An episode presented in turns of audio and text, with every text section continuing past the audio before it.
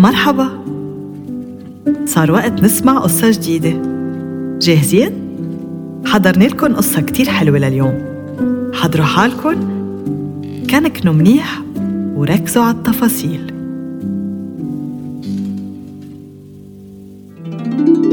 قصة ريما والدببة الثلاثة.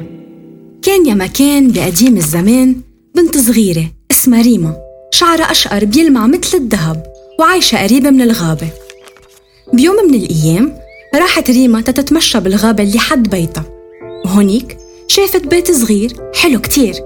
من حشريتها دقت ريما على باب البيت بس ما حدا فتح لها فبتفوت لجوا لأنه الباب كان مشقوق. أول شي بتلاحظ على الطاولة بالمطبخ ثلاث صحون فيهم أكل فبتقوم ريما بتاكل شوي من الصحن الأول لأنه كانت جوعانة كتير بس أول ما دقت حسته حر كتير. فبتغير وبتدوق من الصحن التاني. بس كان الأكل اللي فيه مسقع كتير. فقامت جربت الأكل اللي بالصحن الثالث وانبسطت لأنه كان عزوقة وكتير طيب. من بعد ما خلصت الصحن حست حالها تعبانة شوي. فراحت عقودة القعدة ترتاح. وبتنتبه لثلاث كراسي. بتجرب الأولى بس كانت الكرسي كتير كبيرة عليها. بتقعد على الكرسي التاني بس كمان ما ريحتها لأنها كمان كبيرة. بس بالآخر جربت الكرسي الثالثة ولقيت حجمها وسط وبريح. هي وقاعدة عم تتأمل بالبيت بتبلش ريما تحس بالنعس فبتطلع على أوض النوم اللي فوق تتنام.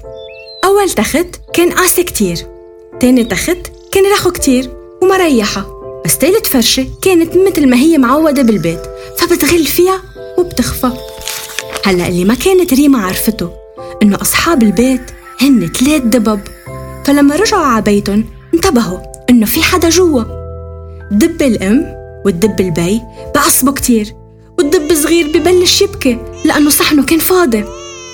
بكفوا الدبب ثلاثة على أوضة القعدة وبينتبهوا إنه كمان في حدا قاعد على الكراسي ومش بس هيك كرسي الدب الصغير كانت مكسورة كمان وهالشي خليه يبكي عن أول وجديد.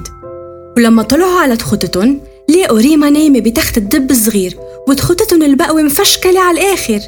بيرجع الدب الصغير بيبكي من الزعل ومن كتر ما كان صوته عالي بيوعي ريما اللي بتنقز لما تشوف ثلاث دبب معصبين كتير قدامها ومع إنه خافت ريما كتير بس الدبب ثلاثة ما قربوا صوبة وتركوها تفل على السريع.